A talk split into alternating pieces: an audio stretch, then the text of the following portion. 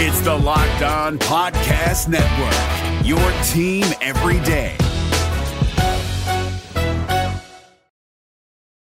Welcome to another episode of the Locked On Hawkeyes podcast, the latest addition to the Locked On Sports Network's growing lineup of college podcasts. I'm your host, Andrew Wade, editor over at dearoldgold.com, where you can find analysis pieces on all things black and yellow, and we have an exciting episode for you today. If you haven't had a chance to check out yesterday's premiere episode, definitely please do that. You can find it at any place where you can get your podcast, so iTunes, Stitcher, Spotify, or Google Podcast. Definitely take a look, subscribe, listen, provide us feedback, that sort of thing. Definitely take a listen because it was a great episode where we discussed Iowa's loss to Northwestern. We did a recap of the week in Hawkeye athletics, kind of, looking at the women's basketball team, the women's field hockey team, and the wrestling team as they are all off to a few, some good starts or good conclusions to their seasons. And then finally, we wrapped up by talking about the men's basketball team's 2-0 start. On today's episode, we have three segments for you today.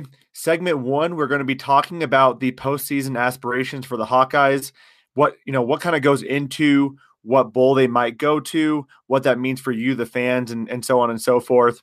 On segment two, we're going to be reviewing the Big Ten West. So it was definitely a big weekend in college football, a lot of interesting scores. If you didn't get a chance to check it out, we're going to be providing you kind of an overview or a recap of what happened on Saturday's games. And finally, in segment three, we're going to be looking towards next season. I know this season is obviously disappointing. I think many of us fans are excited about, or were excited about, the possibility of this team, especially after a 6-1 start, considering the Wisconsin loss. Truly Iowa outperformed Wisconsin for three quarters of that game. And so, when you're looking at the schedule, you thought there's an opportunity for Iowa to really make a run this season. Obviously the last three games, the three-game losing streak by a myriad of ways, put a damper on those hopes, but there's a lot of hopes for next season. There's a lot of things to look forward to, and we're going to be talking about that next on the segment three. Before we jump in, again, just make sure if you're listening to this now, please just go to subscribe to our podcast on iTunes, Stitcher, Spotify, Google Podcast, or wherever you get your podcast at. And please leave us a review. Feel free to also tweet at us. We are on Twitter at Locked On Iowa. And my name is Andrew Wade again. I'm on Twitter at Wade_Andrew. So please feel free to reach out to us. Give us some suggestions on content you would love to see, or some thoughts of what you'd like to see in the future for the podcast. Jumping into segment one. So as everyone here hopefully knows at this point, Iowa lost to Northwestern on Saturday, and it was a disappointing loss. It was one in a streak of three losses that the Hawks have had over the last 3 weeks. Definitely a damper on the season, as I talked about a little earlier, and that puts it at 6-4 and 3-4 in the Big Ten Conference. So they're basically eliminated from winning the Big Ten West. And when I say basically, I mean they are. Northwestern has clinched the Big Ten West. There was still a slight glimmer of hope that they could win if they were able to pull out a victory against Northwestern, but that is gone now. But what does that mean for postseason plans? Obviously, if you were like me, I was kind of looking forward to the opportunity to maybe go to a New Year's Day bowl, maybe a college football playoff game. And after the Hawks lost to Penn State, some of those hopes kind of dampered a little bit, but there was still some hope, right? So being 10-2, maybe winning the Big Ten West championship game, that would put the Hawks in the Rose Bowl. So still some opportunities there. However, after they lost to Purdue, obviously that went down a little bit more. The best they could have finished is 9-3. And we were looking at some opportunities of maybe the Citrus Bowl or maybe the Holiday Bowl. And, attendees on Saturday were actually from the Holiday Bowl and the Citrus Bowl. So they're definitely looking at the Iowa Hawkeyes as a potential team to maybe fill in for the Big Ten in those bowl games. But with the loss to Northwestern, that really seeds the opportunity that Iowa had to make one of those good bowl games, either in San Diego or in Orlando, Florida. It's unfortunate, but it's a part of life and being an Iowa Hawkeye fan. So we'll kind of move on, talk about what the criteria is that goes into how the Hawks get into a bowl game and what opportunities are present for them now after losing again to Northwestern and facing the likelihood of going either 8-4 or 7-5. So the three big factors to bowl selections, first is kind of where each team falls in the college football playoff rankings and the Big Ten Conference. So if we have, you know, 4 or 5 teams in the CFP rankings, Iowa is the 4th ranked team. That will obviously slate them in potentially the 4th best bowl game that the Big Ten has ties to. It's not an exact science, but it's definitely a good kind of touch point to get an idea where your team may fall, specifically the Hawkeyes. The next big factor is the fact that the Big Ten has specific ties to bowls. So the Rose Bowl, the Citrus Bowl, the Outback Bowl, the Holiday Bowl, the Tax Slayer Bowl, the Pinstripe Bowl, the Red Box Bowl, and the Quick Lane Bowl all have allegiances to the Big Ten. So that means they try to, you know, slay a Big Ten team in there if possible. And then the final factor into bowl selections is a soft agreement to not repeat bowl teams. So what this means is, and we're kind of running into a situation where bowls do not want to bring the same teams back for a good reason. They want to have a different product each year. And also typically teams' fan bases don't want to travel to the same bowl over and over again, unless obviously it's the Rose Bowl or a bowl like that. But so what that means is for an Iowa Hawkeye team that made the Pinstripe Bowl last year, made the Outback Bowl in 2016, and made the Tax Slayer Bowl in 2014, it's likely that those are not going to be options on the table. This isn't a hard agreement. It doesn't mean that Iowa can't make those bowls, but if possible, those, you know, bowl representatives are not going to be choosing the Iowa Hawkeyes to go there. And personally, I'm okay with not going to the Pinstripe Bowl. New York's a great city. It's fun to be in for about 24 hours, but do you really want to go to cold weather in December and watch the Hawks play? No, none of us Iowa folk want to go to a cold weather game. We want to go to a warm weather game and see the Hawks play in sunshine and 70 degrees. So what does that mean for the Hawks? Okay, so they're not going to make the Rose Bowl. They're not making a CFP Bowl. They're likely not going to make the Citrus Bowl or the Outback Bowl, you know, due to some allegiances and also due to the record. Holiday Bowl is probably off the table, and so is the Tax Slayer Bowl and the Pinstripe Bowl. Really, that leaves the Red Box Bowl and the Quick Lane Bowl. And it's looking very much like the Hawks would play in the Red Box Bowl, and that will be in San Francisco. It's late in December. I don't have the date off the top of my head. It is going at noon PST. So, you know, San Francisco in the winter, very mild temperatures, probably going to be, you know, 50s to 60s. Doesn't get much, you know, warmer than that. Obviously there's some, you know, issues right now with all the forest fires a little bit south of there. But for right now, it's looking like Iowa will be slated to go to the Red Box Bowl.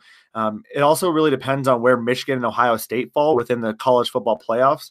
If Michigan or Ohio State makes the CFP playoff, that's fantastic. They will kind of just move Big Ten teams up in the ladder in terms of a bowl ranking. So that'll be something to watch, but it's likely going to be Iowa in the Red Box Bowl. If you have any comments or questions on that, definitely feel free to tweet us. I'm happy to respond about how that analysis went into play, kind of what we were thinking and our thoughts and why Iowa would, you know, be a good, you know, good slot for the Red Box Bowl. Coming up on segment 2, as we're going to do every Tuesday, we're going to be giving you a rundown of the past weekend's Big Ten West games, what that means for the Big Ten West standings, and so on and so forth. When we get into the basketball season, we'll start doing some of that analysis as well. Obviously, we're a few games into the basketball season for both the men and the women's teams, but there's not a lot that's going on that's really going to change right now. So until the football season ends, we won't really jump or dive into the basketball standings for a little bit.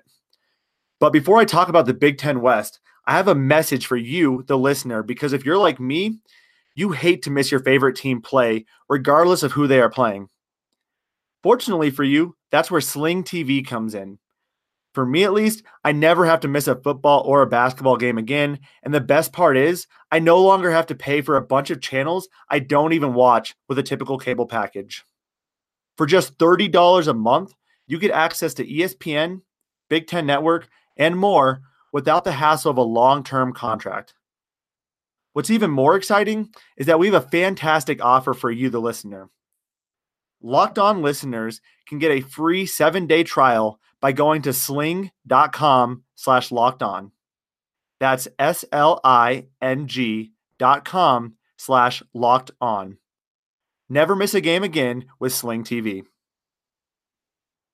Allstate wants to remind fans that mayhem is everywhere, especially during March. Your eyes are on the road, but the driver in front of you has both eyes on their bracket. Their sudden braking puts you in a 16-car pileup that's anything but sweet.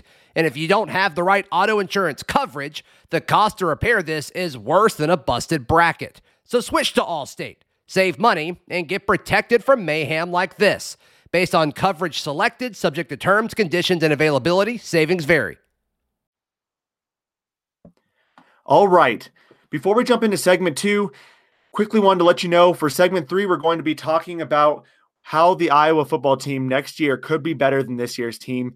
There's a lot of, key pieces coming back, and you do not want to miss that. I know, especially for me, it's always nice to try to think on the positive side of things, think what's coming up in the future. And while this season may be disappointing, there's definitely some promising aspects to next season, which I want to touch on. So do not miss the segment three that's going to be, touched on here in a little bit.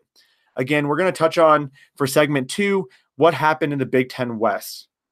I don't want to talk about the Northwestern game too much. Obviously a little bit sour about that. Northwestern did beat Iowa 14-10, and we touched on some of the analysis pieces yesterday. So if you want some more information on that game, definitely go back to yesterday's episode, check that out. Some good stuff there.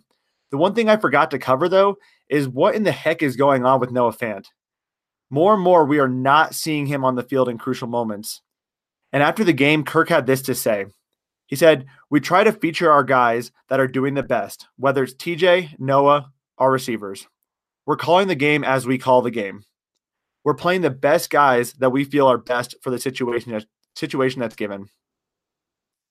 I'm not sure what your thoughts are, but personally, I think that's ridiculous. Noah Fant is a top 15 NFL prospect, and I cannot stress that enough. There is a reason why NFL teams are ecstatic about this kid's potential, and I do not understand how Iowa is not utilizing him more. Think about this. Against Purdue, he took a bubble screen 65 yards and dragged a guy for another 20 after the first 40 yards of that catch. That is absurd. This guy is faster than most Big Ten corners and bigger than most Big Ten corners and linebackers. This guy can beat anyone in any matchup, and we're not utilizing him. It's ridiculous. And just look at George Kittle, for example. He had probably 20 to 25 catches his senior year at Iowa. And look at him now. He's one of the top tight ends in the National Football League. So why are we not utilizing Noah Fant? It's just absurd to me, and I don't understand what's going on. If you do get a chance, definitely check out some of our affiliate podcasts, Locked On NFL Draft and the Draft Dudes podcast, because you will likely hear a little bit more about Noah Fant. John, Trevor, Joe, and Kyle love discussing what kind of a mismatch weapon Fant will be in the NFL. So again, why do we not utilize him? I could probably talk about this for a while. I'm a little heated already, but I want to get into the other Big Ten West games. Definitely an exciting day in college football and for the Big Ten. I don't know about you, but I'm not a big Wisconsin fan, and I did love to see them continue their free fall this season with a loss to a banged-up Penn State team in Happy Valley. The one thing to note here is Jonathan Taylor did gash the Nittany Lions defense for 185 yards on 20 carries, but the Badger passing attack fell pretty much flat on their face. Jack Cohn, the backup quarterback to Alex Hornibrook, completed less than 50% of his passes for just 60 yards. Personally, after having lived in Madison, Wisconsin for a few years, I have a lot of good friends who love the Wisconsin Badger team, a lot of coworkers that love the Wisconsin Badger team, and they do not typically like watching Alex Hornibrook play quarterback, but I think it might be showing right now that they kind of need him. Either way, Penn State won 22-10. The next game I want to talk about is probably the biggest surprise, but Purdue, fresh off a last-second victory over our beloved Hawkeye football team, couldn't have had a more disappointing showing against the lackluster Minnesota Golden Gophers. It's ridiculous. They lost 41-10. The Boilermakers lost by more points against Minnesota, 31, than they have in their other four losses combined, which was 18, and Minnesota is able to keep their bowl eligibility hopes alive. Also, a side note, might make a few of you Hawkeye fans a little mad here, but wide receiver Terry Wright, the same Terry Wright who torched us all game a week ago, did not even have a target against Minnesota. I don't know what kind of game plan we had, but definitely wanted to bring that up, maybe rekindle some flames there. And then wrapping up in the Big Ten West was Illinois at Nebraska. Not really a marquee matchup, with neither team likely going to be bowl eligible. Nebraska's already not bowl eligible, and Illinois is hanging on by a thread. But the Huskers continue to show their potential that they have under Scott Frost. They won their third game in the last four. They racked up over 600 yards of total offense, and freshman quarterback Adrian Martinez threw for 290 yards and 3 touchdowns and also ran another in. Based on these performances, I'm not going to lie, I'm a little worried about the game against Iowa. This could be a lot tougher matchup, and it's honestly kind of a flipping the script of what's happened the last few years, where Nebraska might have been, starting off hot, ranked in the top 25, and then struggled down the stretch before playing an Iowa team that, was kind of out of the hunt for a while, was likely going to finish 6-6 or 7-5, and they come out and they smoke Nebraska. That's really been the theme the last 3 to 4 years. Unfortunately, I have a really uneasy feeling in my stomach that might be the theme for this year, but in reverse, where Nebraska just put it down on Iowa on Black Friday. We'll talk a lot more about that, though, over the next couple of weeks, as that game's coming up in just under 2 weeks. Just a recap of where the Big Ten West stands as of right now. Northwestern is the winner of the Big Ten West with a 6-1 record. They could lose their next 2 games, and it doesn't matter. Wisconsin is sitting at 4-3, as is Purdue. And then Iowa is in 4th place with 3-4. And then Nebraska, Illinois, and Minnesota are tied for last with a 2-5 conference record. Due to the tiebreakers, Nebraska would technically be ahead of Illinois and Minnesota.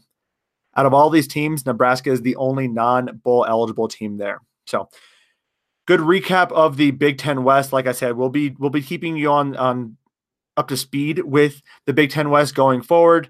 We only have 2 weeks of the regular season left, but there's definitely some other things we can cover. We'll also jump into the basketball season as well once we get through with the football season. So a lot of good content coming here every single Tuesday on segment number 2. And coming up soon on segment number 3, we're going to be covering why the 2019 Iowa football team could be great. Allstate wants to remind fans that mayhem is everywhere, especially during March. Your eyes are on the road, but the driver in front of you has both eyes on their bracket. Their sudden braking puts you in a 16-car pileup that's anything but sweet. And if you don't have the right auto insurance coverage, the cost to repair this is worse than a busted bracket. So switch to Allstate, save money, and get protected from mayhem like this. Based on coverage selected, subject to terms, conditions, and availability, savings vary. All right. We are back with segment 3, where we're going to be covering the 2019 Iowa football team and why we should be looking ahead with a little bit of a happy feeling in our hearts. Like I've been talking about, this season has been rough. It's been tough for me. I haven't enjoyed watching Iowa lose 3 straight games. I'm hoping they can get back on the winning streak against Illinois. If there is a loss against Illinois, I would say the bottom just completely fell out of this team and a really disappointing end of the season. But neither here nor there. We can talk about that later in this week. What I wanted to cover, though, is looking at both the offense, the defense, and next year's schedule, because there's a lot of good things and positive things to take away from what the Hawkeyes are bringing back. On offense, they're going to be returning 7 starters. All right, think about that. 7 starters, including both their tackles and star quarterback Nate Stanley. And I know Nate Stanley has definitely caused some frustrations. He's had some issues here and there.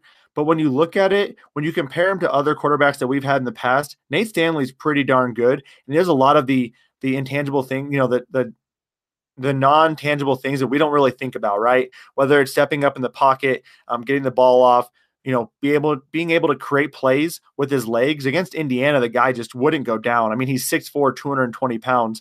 He's built like Ben Roethlisberger. So definitely awesome to have him hopefully back. He definitely received some buzz early on about potentially being a first-round quarterback, especially in a very, very weak and depleted quarterback class. I just can't see that happening. He has ties to Iowa. His parents are, went to Iowa. I foresee him looking at this team and thinking, next year we have a shot. This year has been disappointing, and coming back. We're also going to be missing Ross Reynolds and Keegan Render, two interior offensive linemen. You know, they've had a few starts in the past, but this is really their first full year of starting on the Iowa Hawkeyes. And then we're going to be missing wide receiver Nick Easley and likely Noah Fant. As far as Reynolds and Render go, there's a few veteran players kind of backing them up. So I don't foresee that being a huge loss. Obviously, having some stability and consistency on the line is huge, but that's nothing new. Only replacing two interior offensive linemen will not be a huge loss for the Hawks. Nick Easley has been, kind of Stanley's, security blanket, been a Wes Welker type receiver for the Hawks, and that's definitely going to be missed. However, this will give Amir Smith-Marset an opportunity to step up and get even more snaps. That speedster he's electrifying. I mean, we talked about yesterday, we handed him a game ball. This kid is fantastic, and it'll be interesting to see how Brian Ferentz determines or decides to utilize him in next year's offense.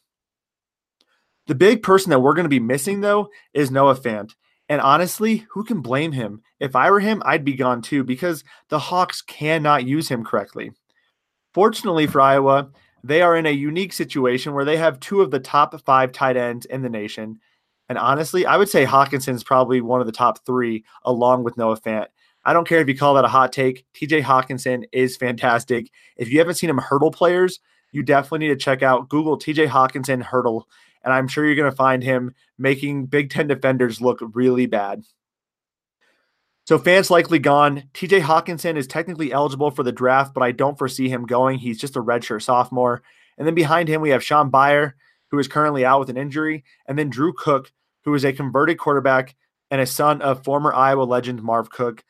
He has been touted as a potential tight end for quite a few years. It'll be great to see some of that potential come to fruition since we haven't seen him play a ton in his Iowa Hawkeye career. On the defensive side of the ball, this is really where we're going to see some stinging losses. We're going to be losing the entire defensive line, plus Jake Gervais, who has been really in and out of the starting lineup throughout his Hawkeye career. To start with the easy pieces, Gervais is really replaceable. Obviously, you like to have that senior leadership, but with freshman stud Geno Stone, who has four interceptions already, playing outstanding, I can't foresee that being a huge loss for us Hawkeye fans. Jake Gervais will be missed, but not too terribly. However, the big item that we're going to be struggling with is replacing that fantastic defensive line. That defensive line is led by four seniors. So pretty impressive, all things considered. They've had multiple years of starting. They have familiarity with each other, and that cannot be taken lightly. It's a big deal. However, if I had to pick one area on the Hawkeye defense that we had a lot of depth, it would be defensive line. All right. Replacing Parker Hesse, Matt Nelson, Anthony Nelson, and Sam Brinks is not going to be easy, but when you're doing it with A.J. Epenesa, Chauncey Golston, Cedric Lattimore, and Brady Reif, who are already consistently rotating in and out of the lineup, that's a pretty good contingency plan. Epenesa is going to be going off next year, and I personally would be worried if I am any Big Ten left tackle, better watch out for A.J. Epenesa. Against Northwestern, there's literally a play where he had the offensive lineman on skates, and I'm not kidding. He was shoving this guy just back into the quarterback. He currently is in fifth in the Big Ten West in sacks, so definitely something exciting to look out for next year. Chauncey Golston's kind of nipping at his ankles, though. He already has 3.5 sacks, and again, limited playing time. And Cedric Lattimore has 17 total tackles, so it's not going to be the worst loss in the world considering how much depth we have. And then on special teams, Miguel Racinos has been pretty consistent over the last 2 years. He'll be gone. The likely starter will be Caleb Shadok, who has not had hardly any experience with the Hawks. But I will say if there's an area where Iowa's been pretty good about having good kickers, it's that area. So hopefully an opportunity to see Caleb shine. It'll be sad to see Racinos go, especially he's been pretty consistent this year, even outside of a few long field goals and one against Northwestern this past weekend, but not a huge loss there. And then finally, just the schedule. So the schedule is somewhat favorable for the Hawks. And some may look at it and say, I don't agree with that. But let me tell you why. They have two games non-conference against Middle Tennessee State and Miami of Ohio. and their last non-conference game is against Iowa State. So no matter what, they're going to win the Middle Tennessee State game and the Miami of Ohio game. Iowa State looks pretty good this year, I'll give you that. And Brock Purdy, the freshman quarterback, is fantastic. But will Matt Campbell be there? Who knows? He's been linked to a ton of different jobs. I'm not sure if he'll be sticking around. If he doesn't, that could have a pretty negative impact on the Cyclone program. So we'll see how that goes. Either way, that game's always tough. It doesn't matter how good either team is. So not going to be a change from this year. And then the crossover games over to the Big Ten East is playing at Michigan, Penn State at Kinnick, and then Rutgers at Kinnick. So Rutgers is pretty much a guaranteed win. They are terrible. Penn State will not have Trace McSorley, who has been somewhat of a thorn in the Hawkeyes' side. I mean, he even had a 50-yard touchdown run against Iowa, a few weeks ago. The big kicker here is going to be that at Michigan game. Going to Michigan is never easy. They're going to be a tough team regardless of who they have returning. So that'll be probably the toughest game on their slate currently. And then their away games within the Big Ten West division is going to be Wisconsin, Northwestern, and Nebraska. None of those teams are easy to play regardless of where you're playing them at. The good thing is, the nice thing about the Big Ten West, everything's within driving distance. So Wisconsin, that's not a hard game for Iowa fans to get up to. You drive 2.5 hours north without cell reception on, I believe, Highway 51 maybe, and you're in Madison right away. And Madison's a great town to go explore, have a few drinks, get some good beer, maybe stop at New Glarus and get some spotted cow. So definitely a good opportunity for a road trip. Northwestern doesn't really have a home field advantage. Look at their stadium. It looks like a high school stadium. I'm sure half the teams in Texas have a better stadium than them. And then Nebraska, that'll be a tough – I'm not going to lie. That'll be a tough game as well, especially because Nebraska is looking like they're going to be a pretty good team next year. But, again, it's a Black Friday game. It's an opportunity for Hawkeye fans to drive. It's a 2.5-hour drive from Des Moines. It's a 4-hour drive from Iowa City. So good opportunity for Hawk fans to get to an away game at a pretty cool stadium in a pretty crappy city called Lincoln.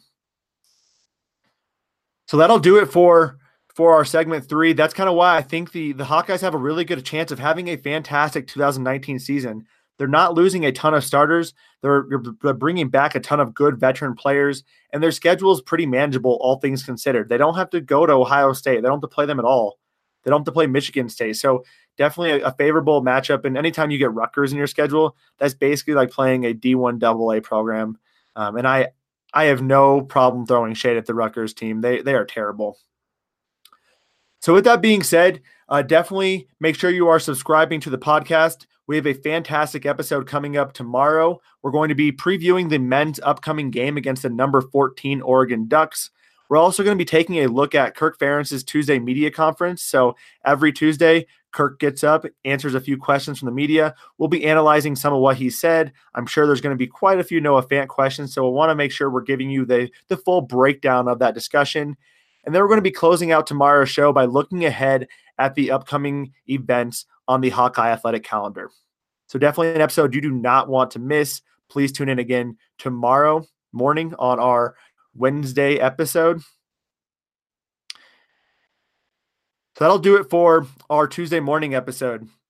Like I said, I'm your host, Andrew Wade, and you can find me on Twitter at Wade_Andrew, and you can follow all of the exciting happenings of the Locked On Hawkeyes podcast on Twitter at Locked On Iowa.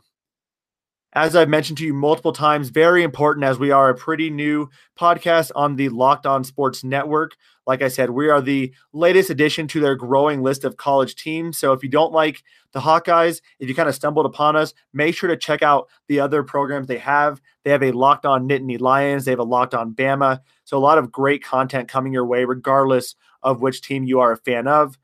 Either way, make sure you subscribe to our podcast, though, on iTunes, Stitcher, Spotify, or wherever you get your podcast. And please leave us a fantastic review.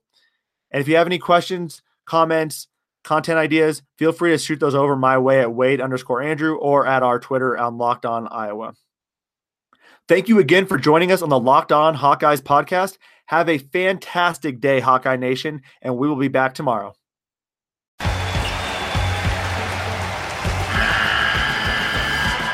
NCAA tournament is almost here, and listening to Locked On College Basketball will give you the edge you need to dominate your bracket. So don't wait. Find Locked On College Basketball on YouTube or wherever you get your podcasts. Part of the Locked On Podcast Network, your team every day.